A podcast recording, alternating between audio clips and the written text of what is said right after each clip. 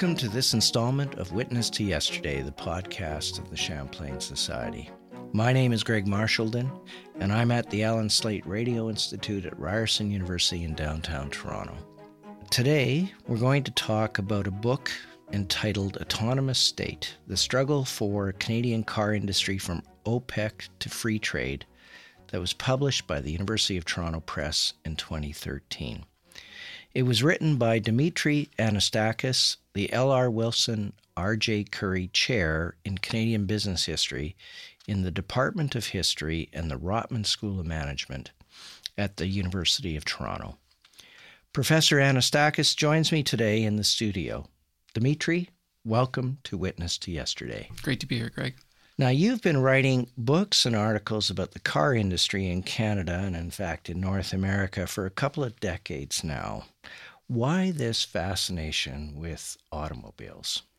Well, I'll admit uh, right off the start that I am not fascinated with automobiles per se. I, if your car broke down, don't come and call me because I will not be able to help you fix your car. Oh, that's disappointing. But I am fascinated with the auto industry and the impact of the car because I, I always say to students uh, how we understand modernity, uh, how we understand our world is completely shaped by our relationship to automobiles, the built environment, the environment in the, in the, in the air, time, distance, uh, how our uh, leisure, work, uh, school lives all function are basically around the automobile and how it's shaped society since its appearance in the late 19th century.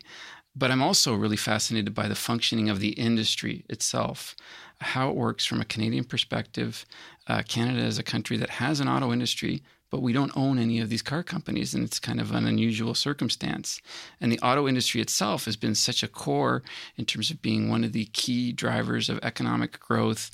It's been one of the largest employers. It's been one of the most important aspects of how Canada industrialized and how industrialization as a process occurred. So, uh, you know, the automobile and its industry is so central to how we understand modernity that's why I'm fascinated by it because you cannot get around it. Well, let's back up a little bit and talk about the enterprise of scholarly history in the first place. Now, generally, uh, we're able to pigeonhole history into subcategories, whether it's political history, environmental history, business history, labor history, legal history, so on and so on. While some would call your book business history, I would say that it's actually unusual in that it's a real combination of policy history and business history with some political and labor history thrown in for good measure. Do you agree with this characterization? Certainly. Uh, I also say there's a good dose of international relations in there, domestic politics, Canada US relations. Uh, there's a kind of a political economy framework, but one of the things that I wanted to do with the book was to be as expansive as possible in taking an interdisciplinary approach to seeing how this issue of Canada's role in the North American and global auto industry shaped and was shaped by all those categories you just talked about. So it is a business history because you got to talk about Frank Stronach and the emergence of Magna. It is an issue of, of politics because the politics of automobile, whether it's plant closures or foreign investment, is so compelling for governments. It's also an issue in labor history because it deals with unions and ordinary workers. It's also an issue in environmental history because the book deals with questions around a fuel economy and emissions. So uh, it's a, a, great vehicle, to use a pun, I suppose, yeah. a, a, vehicle to speak about a lot of broader issues. And one of the things that I was most proud about about that book is when it came out, it, uh, it got categorized in a bunch of different ways. Was it a political history book or a business history book or a humanities book or a political economy book? And I was like, yes, it's all of the above. I really I like that fact. Well, a long time ago, I uh, traveled around with a group of Australians, and they never ceased to uh, help but remind me that uh, Canada wasn't particularly good at producing anything original. And uh, they would brag about the fact that there was actually car production in Australia that was indigenous to the place. Holden. And Canada was uh, we, we, had nothing uh, except for the big three. And uh, I was amazed by your title, Autonomous State, in this context because it hardly seems autonomous when you think about the big three car manufacturers in the United States setting up branch plants in Canada. It hardly reflects an autonomous state. So tell us why you chose that title. Okay, before I answer the title question, I will point out that the Australians are always talking about the Holden, which was a car that was built in Australia and it was its own brand but it was owned by General Motors. they never mentioned that fact. It just got shut down last year, actually. The, the brand uh, and all automotive production in Australia has actually ceased in the last two years. The last uh, manufacturer, which was, I think, was Toyota and Ford, have both dismantled their assembly operations. So, you, you know, you could call those Australians back and say, hey, we still have automotive at least. Yeah. You, you know? The title was something that, uh, again, I, I wanted to impart the main point of the book, uh, one of the main points of the book, in the title. And when I called it autonomous state, it was a little bit of a play on word auto, autonomous, auto state. But the argument was that despite the fact, as you pointed out, Greg, that uh, this was a branch plant operation where you know GM, Ford, Chrysler, most of the industry was owned by foreigners, dominated by foreigners the point that I realized in going through all the research and spending all those years in doing it was that the Canadian state actually could really push these foreign actors to do stuff. That if there was a political will and proper use of tools, carrots, sticks, whatever, that the Canadian state had autonomy within an otherwise uh, a capitalist system that seemed to be dominated by foreign players and a, an industry that was very much rooted in uh, national control over branch plant operations.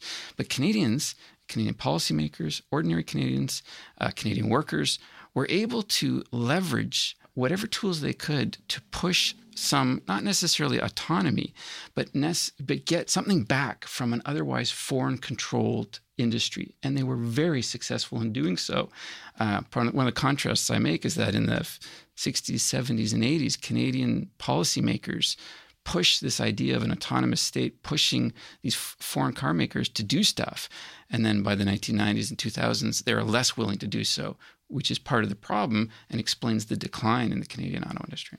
Now, Autonomous State seems to build on your earlier book on the Autopact that was published in 2005 and discusses it at length.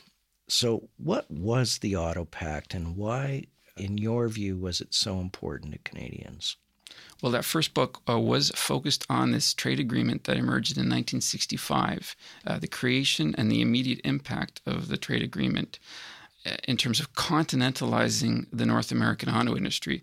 The next Autonomous State book is kind of like a sequel, which talks about the longer term implications of that. But the Auto Pact itself was a kind of unique managed trade agreement that really set the stage for free trade in North America in some ways, even though it was a managed trade agreement. And I'll just give you a quick background here. Uh, Canada and the United States had two different auto industries on either side of the border.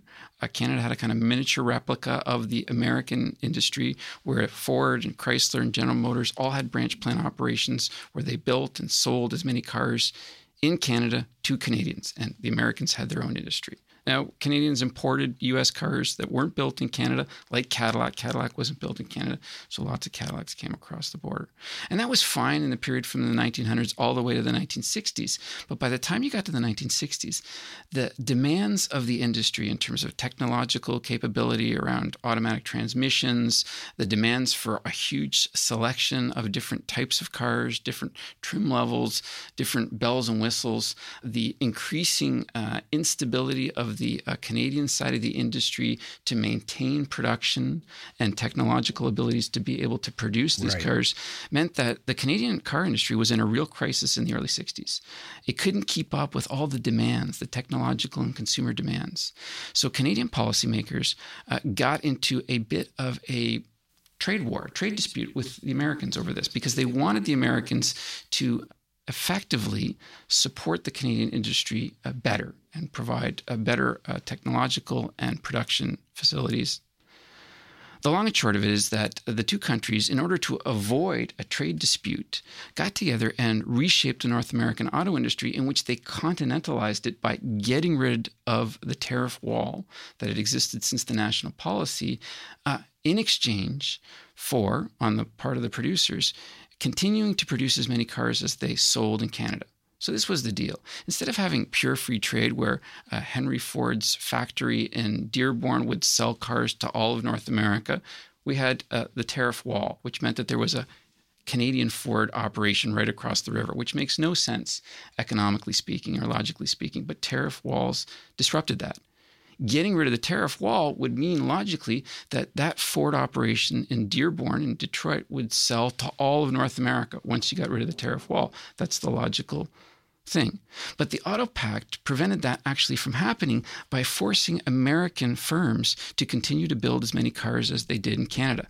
But they were able to erase the tariff wall and rearrange their production and integrate it into that of the United States by continentalizing it. So, it used to be that General Motors in Oshawa would build as many brands and models of cars in Canada for sale in Canada because it was just building for Canada. And after the Auto Pact, now General Motors could say, uh uh uh, we have an operation in Oshawa. Instead of building 22 vehicles that they're just going to sell in Canada, they're going to build two vehicles that they're going to sell in all of North America. And that's exactly what happened. The uh, uh, industry, the Canadian industry, is continentalized, integrated. Uh, it's made way more productive because it now has economies of scale. Instead of building batches of 10 or 20,000 cars to sell in Canada, it's building 200,000 cars to sell in North America. Right. So that's model specialization. And when we talk about the continent, of course, we're talking about Canada and the U.S. We're not talking at that point, about Mexico. Yeah, at, at that point, point, just those right. two. Okay, so uh, you described the role that uh, one public servant, Simon Reisman, played in both negotiating the original Auto Pact uh, in the early 1960s and then in facilitating uh, the demise of the Auto Pact and the free trade negotiations in the late 1980s. Who was Simon Reisman and what did he accomplish on behalf of Canada? Well, Simon Reisman is a fascinating figure. Uh, it is my uh, uh, intent and plan to write a biography of him. It's, he's one of the kind of uh, unheralded figures in post war Canadian trade and politics. Uh, he's a, a, guy who uh, went to McGill University, grew up in Montreal, was a gunner during the Second World War, joins the Canadian Civil Service, and becomes a giant of a public servant uh, in an era where public servants would speak truth to power in a way that they probably don't anymore.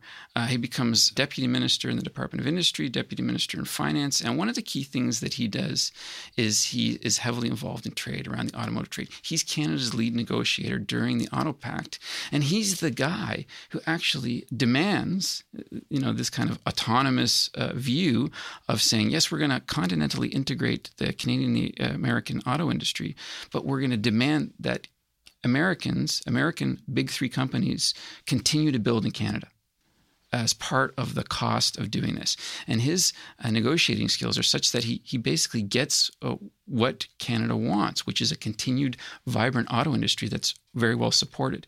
So he's really successful in doing this. And, you know, he's the person who creates this one of the key people who creates this continental auto industry, uh, this step towards fair trade by getting rid of tariffs. And one of the aspects of that is the fair share argument.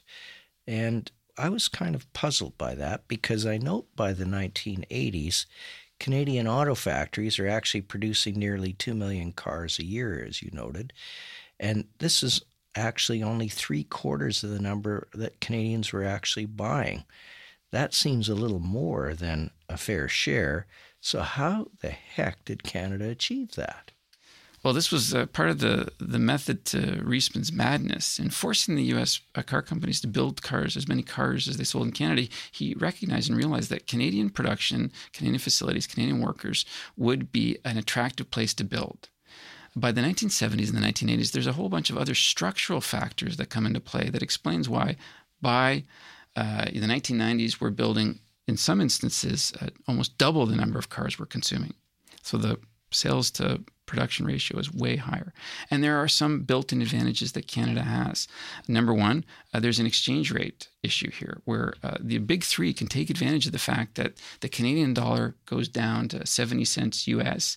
They're building the same cars for the same market in Oshawa, but they're only paying 70% of the cost in terms of the exchange rate. And they're making that money by selling 80% of the vehicles that they build in Oshawa to the United States. And what about health insurance? Because, uh, because by the 1990s, uh, some car manufacturers began to complain in the United States that they were actually uh, in the business of producing health insurance rather than cars. It was so much a part of the wage bill, and Canada had Medicare, which meant that the workers didn't have to be covered. Well, it was such a huge advantage, in fact, that Bob White of the Canadian Auto Workers, United Auto Workers, uh, once said that the advantage of uh, having a national health care program and not uh, requiring the automakers in Canada to pay healthcare costs was the equivalent of about $1,500 being slapped on the hood of every car that came off the line.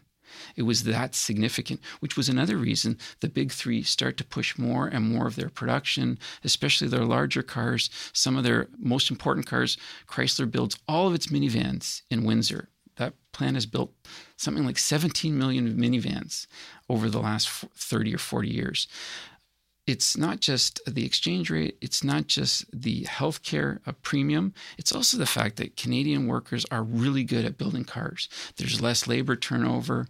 The quality of the vehicle that's coming off the line in Canada, there's all kinds of places that do a lot of studies of the quality of cars, Canadian plants are always at the top.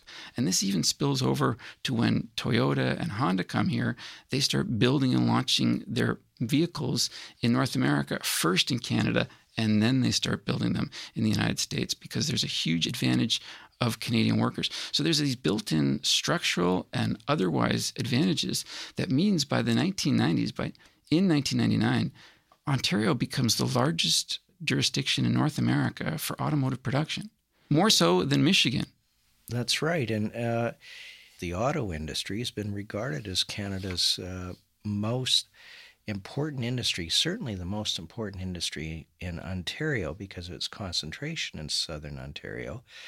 In the book, you mentioned the what I'll call rhetorical ratio of one in six that has been used by politicians and others for decades.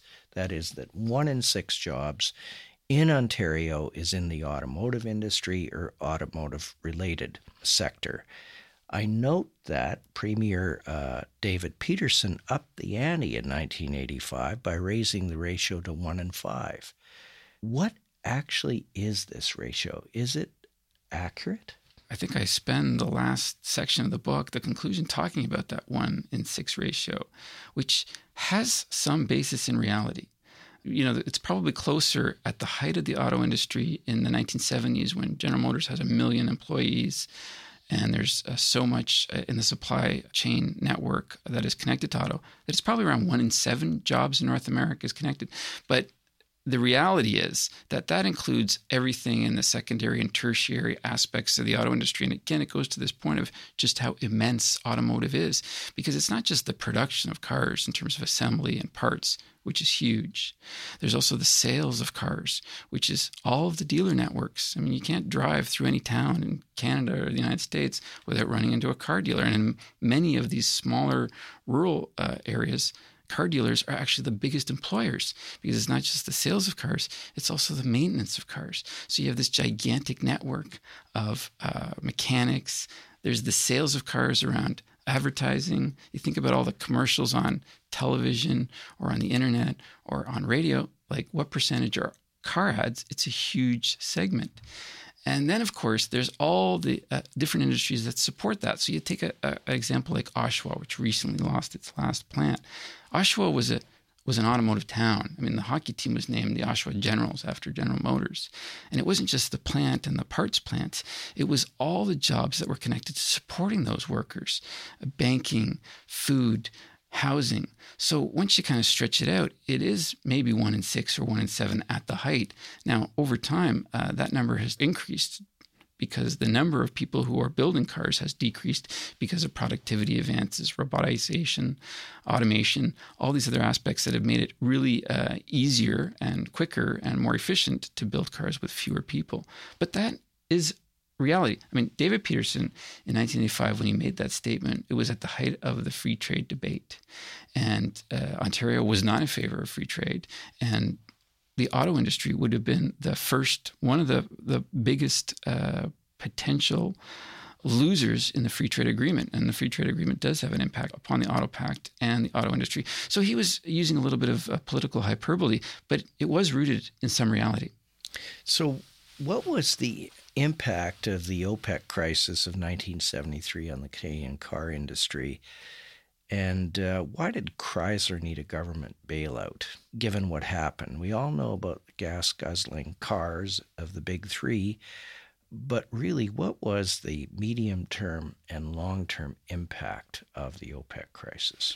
Well, that's Chrysler's first bailout because they had another one in 2008. right.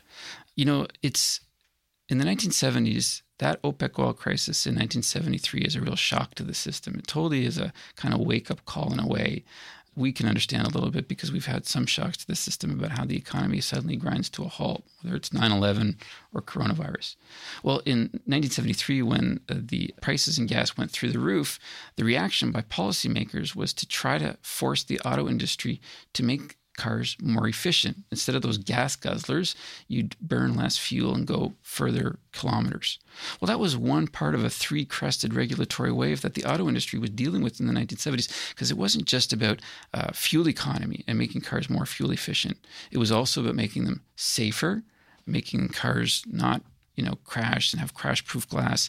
Don't have steering wheels that are going to impale people. Make sure that people have seatbelts, you know, stuff like that to keep people alive. That was one aspect. So safety, uh, fuel economy. And the third one was emissions, because at this time in the 1960s and 1970s, there was a real awakening around smog, around the pollutants that came out of cars. And regulators demanded that the auto industry make cars safer make cars cleaner in terms of spewing emissions, and make cars go further on the same amount of gas. This is an incredibly difficult technological thing to do, especially when most of the cars that you've been building for the last 20 or 30 years are these gigantic, relatively unsafe, gas guzzling, toxin spewing behemoths. Well, that's right. I remember uh, my first car back in uh, 1972 was a Ford Custom 500 it was a big gas guzzling monster with a huge engine. And when the engine blew out a year later, I found myself a really economical and incredibly hardy Datsun 510, as it was called then. Now, this was in the midst of the OPEC crisis, the beginning of it. I've bought Japanese cars ever since. And so, what happened here? Because at that time, the Japanese cars were foreign imports within less than a generation, those cars were being made in North America. What changed? Well, your, your statement also answers that question about what happened to Chrysler. Uh, because Chrysler can't keep up with the demands of all these regulators, it's slow. It doesn't sell as many cars. It can't sell as many cars. It costs so much to meet these regulations, and it almost goes bankrupt in 1980. It also almost goes bankrupt because consumers in North America are switching to Japanese vehicles that are more fuel efficient, that do pollute less, are a lot less expensive, and meet all kinds of safety regulations that the American cars are only catching up to now. So there's this huge shift in terms of consumer demand that the Japanese, primarily Toyota and Honda, really meet in North America, where all of a sudden, by the 1970s, this is something that happened before VW had sold a lot of Beetle bugs in the 60s, all of a sudden, a lot of consumers, North American consumers, are very willing to buy the best vehicle. They're not as attached to national identity when it comes to cars as other places are, weirdly enough. Americans do buy American, but they also buy Japanese and German in a big way, and Korean. And in the 1970s, because the US car industry, the big three of Chrysler, General Motors, and Ford, is having such a problem keeping up with these changes, they're not offering the kinds of reliable cars that the Japanese are. Japanese imports go through the roof to the point where Chrysler is on the brink of bankruptcy. And General Motors and Ford are also in really difficult times. In response, governments, particularly the government of Ronald Reagan, turn around and in a you know a direct challenge to the uh, idea of free trade, which most Republicans up until Donald Trump have usually followed, basically say to the Japanese, we're going to impose export restraints upon you. They're supposed to be voluntary, by the way. They call them voluntary export restraints, but the Japanese can't import cars into the United States. Otherwise, they're going to face all kinds of financial penalties. So the Japanese, realizing that the number of cars that they can export from Japan to the United States is going to plunge, decide to take the next step, which is, well, why don't we just build cars in North America?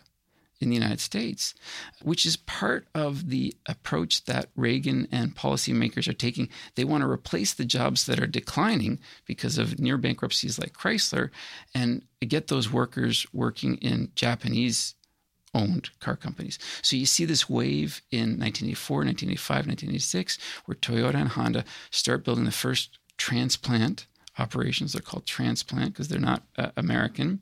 In Canada, everybody's foreign, but we still call them transplant operations. And in Canada and in the United States, you see this wave of Japanese investment, followed by later a German investment, where the Japanese and the Germans are avoiding penalties. Uh, that they could face from exporting so many cars to the United States by building cars in the United States. It means that uh, th- there's a you know kind of stability in the number of jobs but those jobs are no longer at American firms, they're at international firms.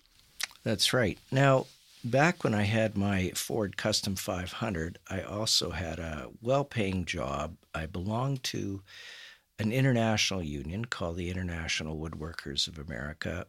Almost everyone working in the private sector in a good union job was in one of these international unions that eventually changed. And I think the big exception to all of this was the Canadian Auto Workers, which split from the American based International.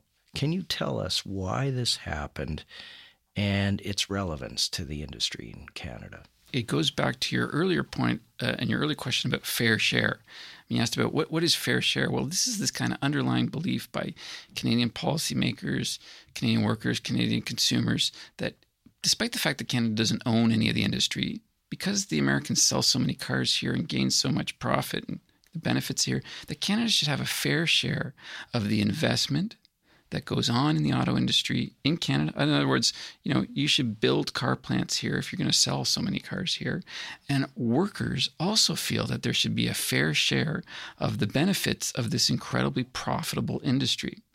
And the reason that the Canadian auto workers split from the United Auto Workers in the mid 1980s is in part as an expression of this fair share demand that auto workers in Canada were locked into the same union as the Americans. But auto workers in Canada, for all these reasons we just talked about, were building a disproportionate number of cars, faced a different economic landscape. They didn't have to deal with healthcare benefits. They had their own healthcare. They got paid a different wage because of the exchange rates. And in a period of increasing nationalism and economic nationalism, the Canadian Auto Workers section of the United Auto Workers broke away because they wanted to be able to negotiate their own deals with the big three that granted them more of that fair share. They couldn't do so prior because they were in the same union as the United States. So there would be one kind of a collective bargaining agreement that would basically cover Canada and the United States. And Bob White, who led the union out of the American Union, said, you know what? We need to be able to bargain our own.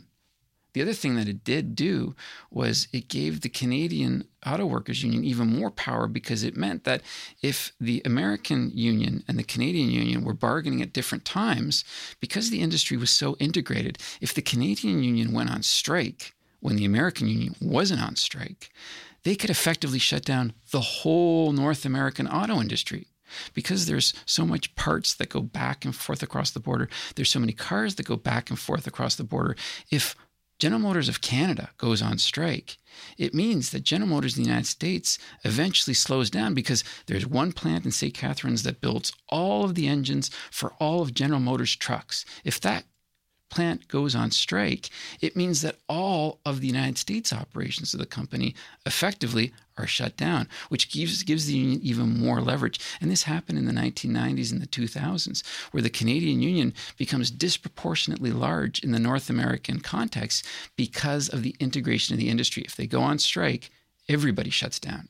That's right, and of course Bob White and the CAW were uh, probably enormous proponents of this kind of managed trade because of the fact that it preserved jobs and increased uh, union numbers. So, how did the Canada US Free Trade Agreement change this continental market? And when can we say that the Auto Pact really died?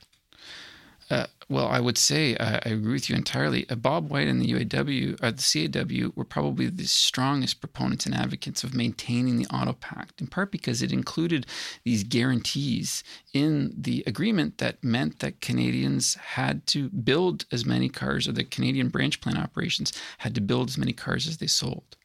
Now, when the Auto Pact is negotiated in 1965, uh, nobody sees a world where the Japanese are going to be building cars in North America. Nobody even thought that that was even a possibility in 1965. Right. It's amazing how quickly things change. But by the 1980s, uh, the Japanese are in North America, and there's a broader movement afoot to move towards free trade obviously automotive is a big part of this aspect. And it's funny because Brian Mulroney in the 1980 election often almost disingenuously points at the auto pact to say, hey, look, here's an example of free trade that really worked, that's been incredibly beneficial for Canadians. This should reassure everybody that going to a free trade agreement is going to be a great thing for Canada even though it was actually a managed trade agreement and it exactly had less to do with free trade than most people would say. But you know, he was a politician and he was wanting to make the case, and he, and he did so. And the funny thing is, uh, you asked earlier about uh, Simon Reisman. Well, like only Nixon could go to China. Only Simon Reisman could retool the Auto Pact because he'd been the guy who created the Auto Pact or had been the chief Canadian negotiator. He was also the chief Canadian negotiator for the free trade agreement. And when he negotiated the free trade agreement, he did include a bunch of measures that would effectively kill the auto pact.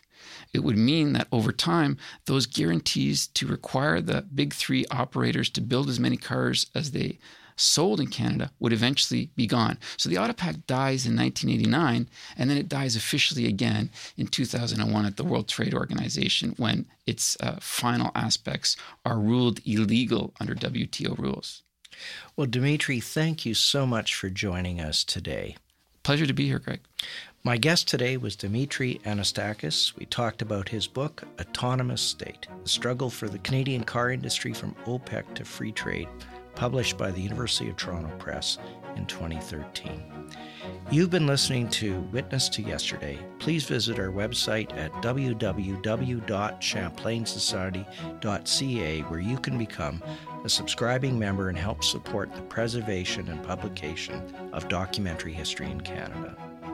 This podcast is made possible by the members of the Champlain Society. I also want to thank the Hudson's Bay Company History Foundation and the L.R. Wilson Institute of History at McMaster University for their support of these recordings. My name is Greg Marchildon, and this podcast was recorded at Ryerson University on March 11th, 2020. It was produced by Jessica Schmidt. We look forward to you joining us again.